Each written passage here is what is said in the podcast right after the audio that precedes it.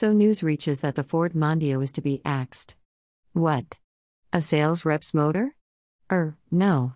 See, the Mondeo is actually an alright car. Sure, it wears a Ford badge. Sometimes not a good thing. I have driven hundreds of these from early launch edition Mark 1s to the current version. The amount of times I have picked up a Mondeo from the car hire desk at some godforsaken shitty airport is the stuff of legend. On this basis, I have driven at least 1,000 different Mondeos. For years, they were the go to order for a hire car. I have also had two as company cars, both of them MK3s, a 1.8 and a 2.0. I even sold one or two when I worked in a Ford showroom for a short time.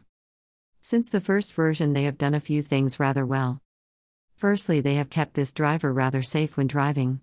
One of my more serious crashes happened in Ireland in a 1.8, which was my company car when I was almost full time in Dublin. I walked away from that crash with a few cuts on my face from the airbag deployment. It could have been a lot more serious. The car was a write off, but, hey, better the car written off than the driver. This was replaced with an Opel Vectra, which was not as nice but was a bit faster in a straight line. Secondly, these cars are not bad to drive even disregarding the higher specification and performance models, and they can dispatch 200 to 300 mile motorway stints with ease and keep the driver fresh and ready to business at the end destination. I have problems with car seats and getting comfy behind the wheel. Having enough support in the back is essential owing to a long standing issue following a bike crash in the early 90s. The Mondeo seats are not amazingly good, you need a Saab or Mercedes for that, but they are good and supportive and do help with the aforementioned 200 mile motorway jaunts. It means no pain at the end of the run and no stupidity like having to drive with a rolled up jumper between me and the seat back. BMW take note here, your seats are so bad. The Ford seat heating and heated windscreen also deserve a mention here. They are very good. So, why so many of them?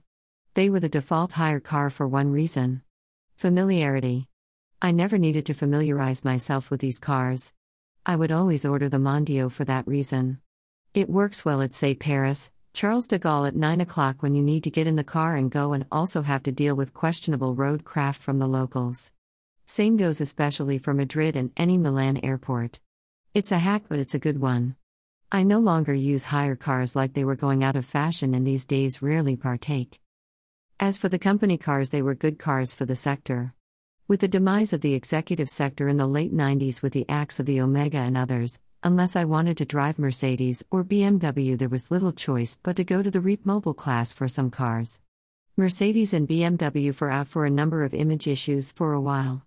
The opposition was really limited to Vectra, Peugeot 406, Renault Laguna, and a few others. The Mondeo was the class leader and deservedly so. As mentioned earlier, one was crashed and the other one reached its mileage limit. This car saw the visitor car parking area at some of the UK's biggest companies more than once. It now looks like the REAP mobile sector is going the same way as the executive sector did in the late 90s now with the demise of the Mondeo.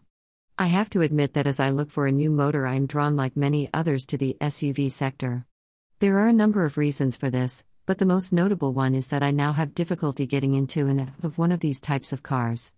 Apparently, Ford only 2,400 Mondeos in the UK in 2020, and this is a shame as they are good cars. There are few cars left in this sector now. As for the some that I sold, I remember one that was grey, a 1.8 GLX. The gentleman who bought the grey one has been on English television quite a lot in the past year or so. I won't say any more.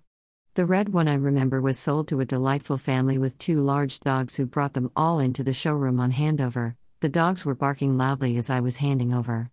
Another I remember, a green one, a 2.0 Ghia, I think from memory was paid for in cash, and I had to count all these used fivers out to the tune of £16,000, and they all stank. I have lost track of the total mileage I have driven in these cars, but it is very indeed. Well over 100,000 miles. With the exception of one hire car that went pop five minutes away from Glasgow Airport, they have never let me down either. So farewell, Mondeo, and thank you.